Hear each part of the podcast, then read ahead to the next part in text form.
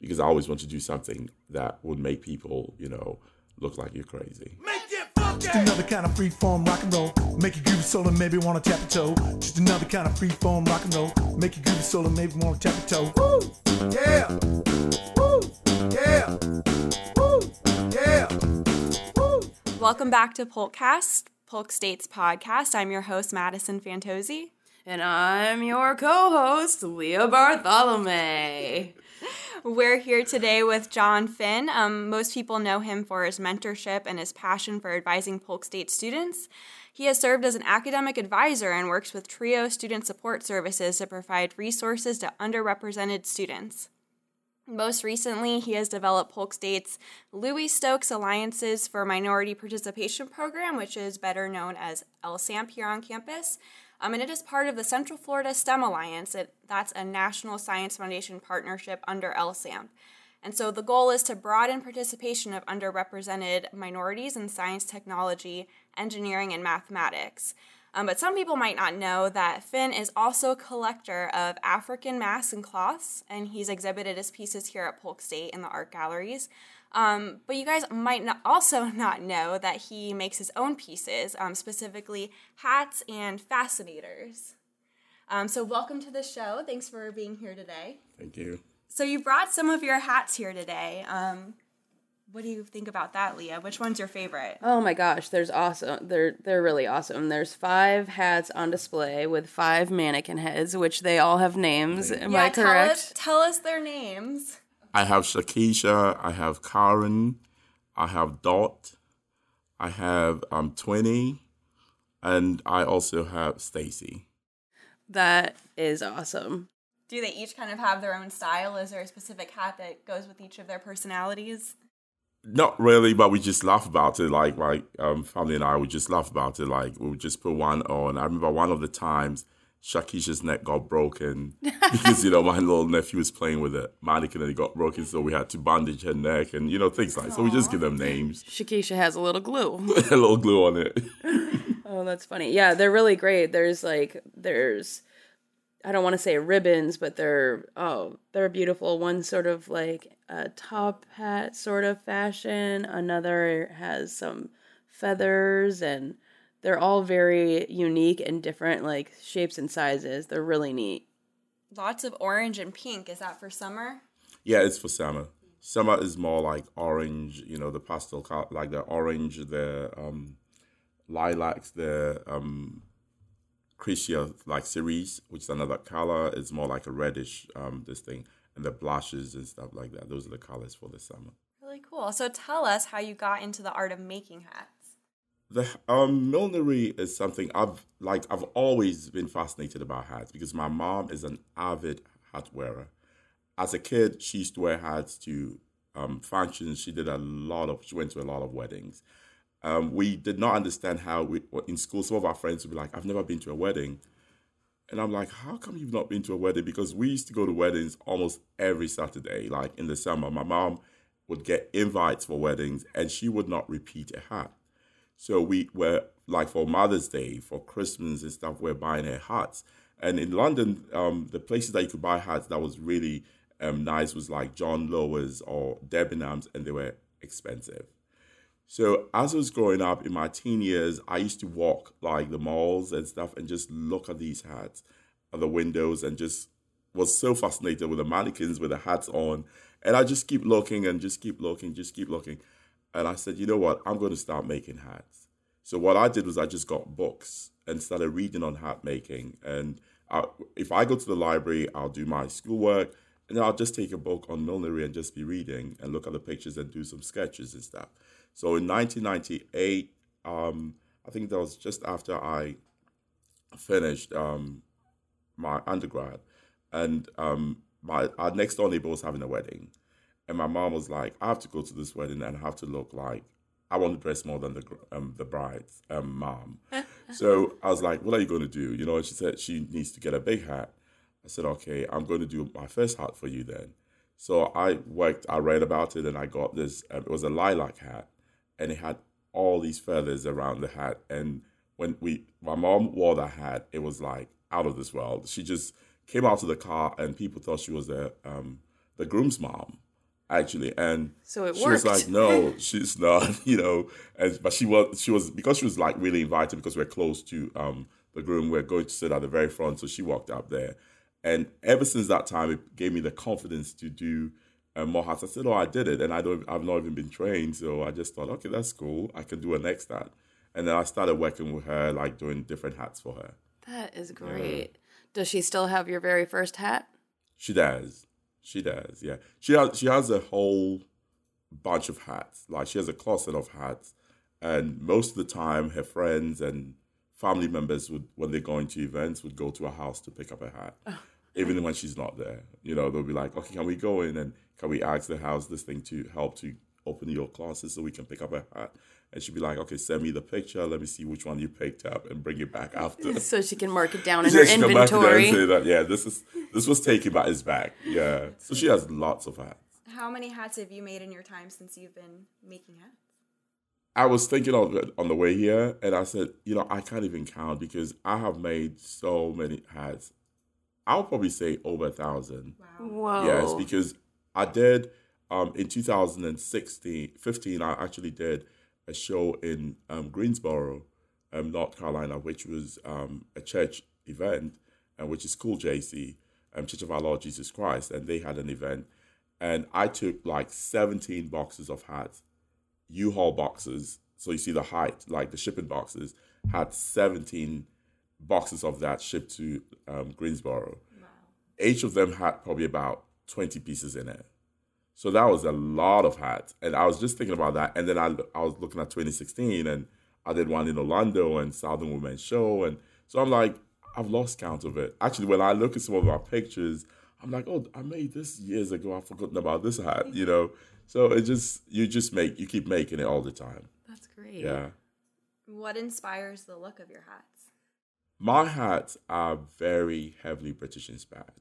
Um, you know, London is the um, they wear hats. Like basically, they they make the pomp and glory look like out of this world, and we've all seen it with the royal weddings that came up um, in 2011, and this one that came up recently, Meghan Markle. So uh, Markle. So that was like they they wear hats, and now they turned it into more like the fascinators, and it's easier to make the fascinators.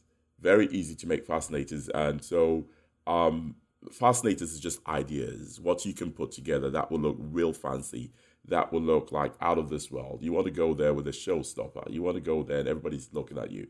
I remember one of the times my my mom, my sisters, and I have twin sisters, and went to a friend's wedding in Delaware. So she just um, we walked in there like we drove and they were taking your car from you, like valet parking and everything. So we just got out of the car and they all had hats. But my sister that was driving had a hat that was like out of this world with feathers and everything. The moment she got out of the car, the valet came and the cameras were just all over. And they were just, you know, and I was like, what is going on? And the groom was standing at the top of the um, this thing was laughing, saying that, oh my goodness, these are friends. These are not even part of the bridal part, you know, because they thought, and they were just taking pictures all over. And we have so many of those pictures. So I just said, you know, a hat makes a big difference. If you put on a hat now, all heads will start turning just because you're wearing a hat. Right. But if everybody walks around in the same kind of clothes and they look at you and be like, okay, just another person. But a hat, I think that's why we always say we make showstopper pieces where you actually stop and look at you and say, okay, this is this is nice. Tell us about the process of making a hat um, from start to finish. What materials do you use and things like that? Are different types of hats that um, we make. Um, my, the summer hats are easier to make because the summer hats are usually made with um, either banana straw, sinamay. The pieces that you're seeing here are all made with sinamay because these are summer hats. And sinamay is um, is like originally from um, the Philippines, so we get that fabric from the Philippines. It's very malleable. It's easy to um, you know use and bend and everything. And some of them are stiffened, others are not stiffened. But like to make the large hat over there, like that one over there, that particular hat, a friend of mine wants um, is going to use it for um, a function next week, and she wanted me to do the similar hat that Oprah wore at the royal wedding by Stella McCartney. So this is an, a complete replica of that hat. Oh, neat. What um, you start with first, you have to have your hat blocks. Hat blocks are really expensive. Yeah. Yeah. the hat blocks are expensive. They run you anything from like 325 pounds, which is like $500 for a block. And um, so first you have to have your hard blocks. You cover the hard blocks with cling film or foil, aluminium foil. Then you get your material, um, the sinamay material. You usually cut them on the bias. Um, cutting on the bias means you, you cut it at an angle, like a 90 degree angle, that it can be flexible to move. And you, some people will do it like one layer or two layers. I usually do three layers of the sinamay to make it very um, durable. And then you put it in um, lukewarm water. And if it's stiffened, you already have it stiffened. You can still put a little bit of um, glue. You take one, um, for every one part of glue, you put four parts of water. And then you put in the water, and then you mix it up. Put the um, sinamay in. Then you pull it over the block. And then you pin them. Pinning is another, is, is a tedious job. Like you pin the hat into the shape of the block. Um, if I'm in a rush, I'll just get a um, hair dryer and start blowing it over the material so that it dries quickly. If I'm not in a rush, I'll just leave it. So most of the times, I'll have hats, um, um, hats that have been blocked sitting in my area where I work, and just leave them over there for a couple of days to dry. Then I'll take out the pins. I'll get an iron and iron the hat off of the block, and I remove it. Once you take it off the block, you're going to um, usually that would be maybe the crown. You, a hat has a crown and a brim, so you do the brim and then you do the crown as well, and then you have to put um, millinery wire around the base of the hat to give it that shape for the shape to stay in shape. But usually, when you take it off the block, it's already in the shape, and um, you put the wire on, and then you join the brim to um, um, you join the the crown to the brim, and after that you sew that. Sometimes I hand stitch most of my hats. I just sit down and hand stitch them, but you can use a sewing machine. I have a sewing machine that I use as well. And after that is done, I'll just um, leave it for a little bit. Put the wire, the um, the brim, your other the crown. You should put like a ribbon, you know, around it so that you don't have any grease or anything like. So you put that on, and then I'll have I'll decide on what I'm going to decorate it with.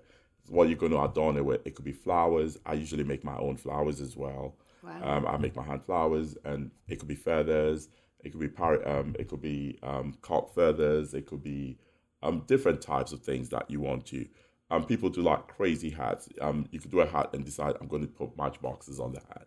I'm going to put like um, beds or something. You know, you could do different things, especially for Royal Ascot and for um, the horse racing derby, and uh, you can do those crazy stuff. But for weddings and stuff, you can you're doing more like what I have done here with the feathers. So after that, you just decorate, and this can be done just like I said. You can actually do a hat within a day. If you if somebody wants a hat, I can do it within a day for you. Usually, I'll just block my hats and leave them, and when it's ready, I'll just take my time and do it. Yeah. Yeah.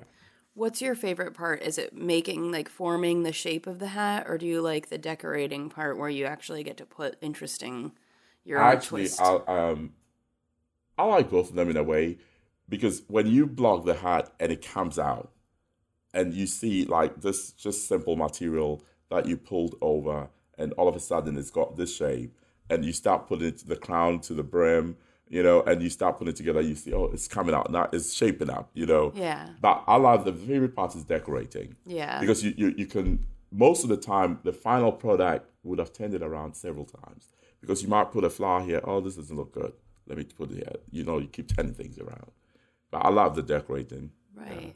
Well, you mentioned some crazy hats that you've made. What would you say is the craziest, most outlandish show shop stopping one that you've made? actually i did one i did one for my sister one of my twin sisters and a sister of mine had a wedding on the 30th of um, um, december um, 2016 and because they've worn all these different hats, we're like, what are we going to do to because people are going to look at us and they know I make hats and what's it going to be like? So um, she said, John, I just want this crazy hat with all these feathers and everything in there, every color. I said, how am I going to put every? She said, I just want this rainbow of colors. so I made this. It was a red base. It was like a fascinator, but it was a red base, and it had different feathers at different angles. And when the wedding was at St. Paul's here in Winter Haven, and when she got out of the car, there was a guy that was driving and stopped because the twins were walking together, and the other one had also a very nice big bowler hat with feathers as well. And the guy stopped them and said, "If I don't take a picture of this hat and show it to my wife and just say to her, she send me back to the church to take a picture of you guys." so she um, they took that picture and that was one of the favorite hats and it went on facebook and people were like oh my goodness john what is this? That's you know? great. so I, i've done some pieces. There's so many hats that are my favorite. So many hats. But i think one of the the hats that i really like apart from that particular showstopper there's so many other showstoppers that i've done but i love making hats for my mom because she wears it real well. Yeah. she does. She wears it real real well. So she she never makes a mistake when she wears that hat That's awesome. Did that start for her when she was young? Yes. Because, you know, she grew up in an era where going to church, you had to cover your hair. And so to cover your hair, it was either people used scarves, but people who were like middle class would wear the hats, the bonnets, and, you know, little things like So she's always worn hats as she was growing up because every Sunday you had to cover your hair. And so to cover your hair, you had, you go to church and, you know, convent school and all that kind of thing. So she had to always um, have something on her hair. And I think that is what inspired her, and that's what inspired us as well to do it. Do you sell your hats? How do people get a hat from you? Um, I used to have like I um I have a website, but it's under construction now because I was just I didn't have time most of the time to do these hats. Sometimes you get busy, but people always ha- um would either email me and say, "Okay, John, I want a hat." Um, I'll be like, "Okay, let me send you a couple of pictures of ones that I made." And usually, when I make a collection, every year I make two different collections. I'll make a spring summer collection, and I'll make a fall collection the fall collection is usually the felts and the um, fabric, um, you know, things, and then um, I'll put it on Facebook. So through Facebook, people will be just calling me, "Oh, can I get this hat in different colors?" You know, so that's the way I do it, and I do sell some of the hats too. But I do go for um, shows. Like I'll go for um, the Southern Women Show. They do one in Orlando every September, October. I'll, I'll go for that um, the church events that I go to, I go for Cool JC, which is the biggest one. It's like you have thousands and thousands of people, and you start vending like seven o'clock in the morning because they have events all the way to like 11. So literally, you be there the whole time. And the coolest thing is sometimes you're sitting down, you're still making hats. Wow. Yeah, you sit down and you make hats, and and that's what I think that's what intrigued them about me because the first time I went, I was like, how am I going to go? People have been going for years, and then I get there and there are all these hat vendors, and I'm like, well, what's what's going to happen here? You know, I've never been, and and these ladies were walking and they were like, oh my goodness, this is the Neiman Marcus of um of this event. And I was like, what are you talking about? You know, because they were labeling people like, okay, this is Walmart, this is Macy's, this is, and I was like, really? Instead, your hats are different because it's not got a lot of the bling. The American hats got a lot of bling. I do that sometimes, but I don't do it that often because I want to still keep to my own style Right. and just educate people on my style. But I think the um, the weddings that have come up in the magazines with the British stuff has already influenced people. In New York and in um, Washington D.C., it's easier to sell my hats. Florida, there's a lot more education that has to be done Yeah.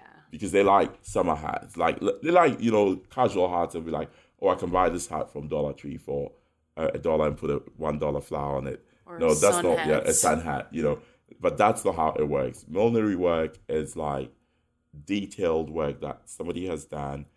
Putting a hat on your head as a milliner is like people would die for that. The person that made the hat actually puts the hat on your head. It's like a big thing. You, you wouldn't even get them to do it for you. Wow. Yeah, if you go into the shops, like I have people that inspire me, like Siggy of London, um, Nigel Rayment. These are all milliners. And when you go into the shop, you don't even see them. You would just see the um, sales assistants that will put that on your head. But if they walk out of the place to put a hat on your head, you just be like, I went to heaven and came back. you know? That's so interesting. is, yeah. So you grew up in England? Yeah, in Africa and in England. Okay. Yeah, I stayed in London for so many years, and then I lived in Africa. Went to school in Ghana as well. And Ghana is also a hat making place. They, they don't make the hats; they wear hats. they wear hats more than they just like the UK because it's a British colony. Okay. So they wear lots of hats. Like that's another, you know, if I if I was to go back and live there, I'll be making a killing Yeah. because they wear hats for everything, you know. So that that and, and just like the Caribbean as well, like the islands, and they still wear the hats. Um, America's gone off a little bit, but in New York and in um, Washington D.C., California and stuff, the fast state is a big thing, especially the furthest. So, in traveling to all those and living in those places, do you think that that has sort of in any way changed your style of hat making, or have you kind of always had this core? This is my style, and and No, I, it's changed a little bit. Yeah. Because I still, you know, like on one of the pieces there, I have a brooch on it, yeah, which is an American thing. You know, like with a bling. So I have that on. Like the I'm- 20s yeah, American, So I'm, I still try to incorporate that. I don't want to be so rigid because you're still looking at a clientele, a group of people that are going to buy your hats. Mm-hmm. You know, I still have people that would call me that I make. I have a lot of my friends that we grew up with in Ghana, in the UK, that are living in the States now. And they would wear the old British hats, the things that we make. And but I have new friends here. Like in when I was in New York, I had a church that I used to attend, Highland Church, and I had these ladies that would sit in the front row. They were the prayer warriors, and I made one hat for one lady, and all of a sudden, all of them were buying hats for me. So I used to walk to church every Sunday carrying bags, hat boxes, and the pastor was like, "Oh my goodness!" All of a sudden, now all these ladies in the front row are wearing hats. you That's know? hilarious. So, it, it- so it, it happens, and so it was heavily influenced by me. Could you say They- it hat pins? It happens. So um, basically, I think it's influenced me a bit. Like wherever I go, I try to incorporate what they need. Like, like I, I still stick to my um, heavily British influence, but I will still um, add a little bit of um, a touch here, put a little bit of bling. I don't do the heavy bling, but I'll put a bling for you if you want it. Yeah, Nice. I'll put I'll throw a bling in there if you need it. yeah, I would. That's great. Well, Thank before you. you. go, tell us about LSAMP and how students can get involved. LSAMP is an initiative, just like you said earlier on. Um, it's um, um, an initiative for Central Florida Alliance um, for minorities to participate in um, STEM because that is one area where it's only about 5% of um, minorities that usually would graduate with a baccalaureate degree in STEM, science, technology, engineering, or math. One of the biggest challenges for them is not being interested in mathematics or not having an interest or the fear, the phobia of mathematics is one of the major things. So LSAMP, Louis Stokes Alliance for Minority Participation, Louis Stokes was actually a congressman that brought about that initiative. So this is like nationwide. And so um, Central Florida Alliance is made up of Valencia um, and Lake Sumter and Polk State. So what we're trying to do is to get students involved, bring their awareness onto the campus, let them um, go towards that route. And one of the initiatives that we uh, uh, we did was to do a summer STEM institute for this summer to recruit incoming freshmen that are coming in. We're lucky to have about 20 students. The maximum students we're going to have was 24. We had 20 students that came in Excellent. and they um, were so engaged and they did a great job. So those students are going to be in the fall, and um, we will just work with them for their two years. First of all, to get them on the right pathways. To um, most of them were coming in to do maybe psychology. Now we're like, oh, I want to do biology. I want to do environmental science. Um, in the course of the LSAMP, what LSAMP does is we bring people to come and talk to about the different careers in science, technology, engineering, and maths. They go for conferences, they go for workshops, they um, be involved in different activities that um, stem around um, STEM. You know, it just and that would bring that awareness. And once they graduate, they go on to a four, um, four-year institution.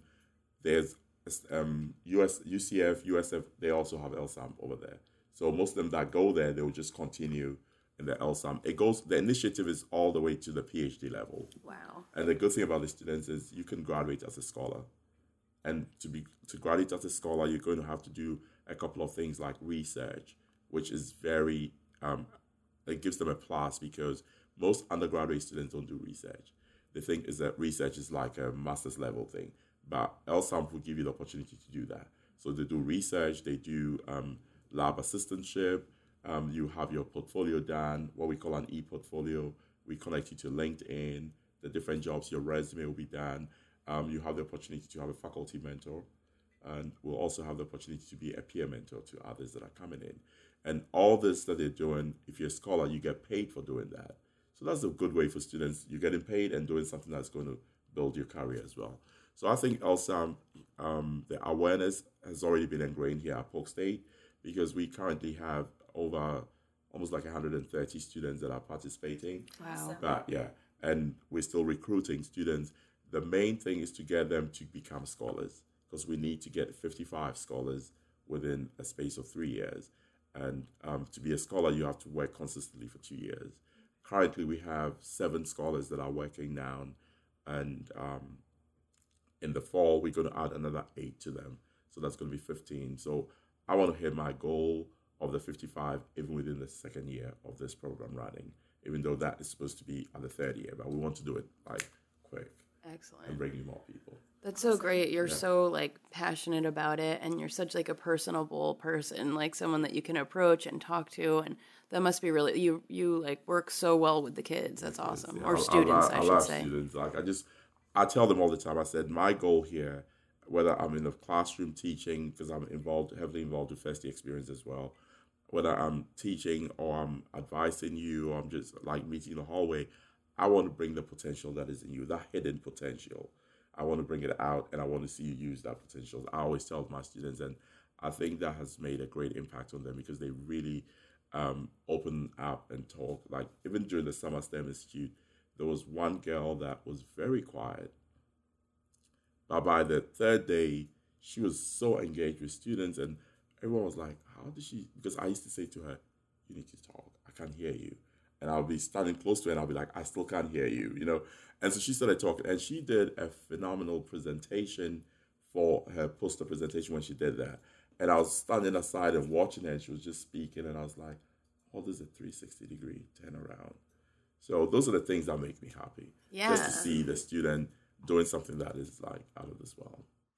That's really amazing. That's awesome. Have any of your students seen your hats? Yes, a couple of them have. What do they think? Oh, they, they just think I'm crazy. they can't believe it. They they just they they, they were shocked because um in, when I used to teach business, introduction to business, we we talk about entrepreneurship and stuff. So I was I always tell them I said, do you really know that you can have your own business? And being in this class, we used to do um though uh, as a business major, um you have to do a business plan. So I used to tell them, I said, your business plan has to be something that is your passion, something that you want to develop when you leave here. So we're going to work your business plan the whole time through. And this said, but Mr. Finn, do you have a business? And I said, yes, I do have a business. So I opened up the website to them and they were just like speechless. They couldn't believe it. Because there were these, there were a stream of hats, you know. And I said, no, you're not going to go on the website and start looking at um, stuff. But they just liked everything. Um, they were very surprised that like all the things that I do, what time do you have to do these ads? Right. But I tell people, I said, as a milliner, the best time to work is late at night when it's quiet, peaceful. Then you start making your designs. You just sit down, and it happens most of the time. My family would go to bed, and I'll be sitting down, and they'll be like, "Oh, you just cut the material. What are you going to do next?" I said, "When you wake up, you see it." So when they wake up in the morning, they go and look at it. They're like, "Oh my goodness, yeah, he did it." Mm-hmm. And you know, so that that's that, and that's the nice thing about it because I think that's the time that you get things done very well. You don't want no um, people bothering you. You just like- want to sit quietly and just do what you have to do. You're like the Santa of hats. Happens at night. You At wake night, up, uh, it's you there. wake up and it's there. That's, and I love that. Actually, that's what I like to do. That's awesome. Well, thank you right. so, Thank you so much much. for coming in today. having. That's been really, really awesome. it's Yeah, also been you. awesome talking to you guys, and thank you. Have a polktastic day. You too.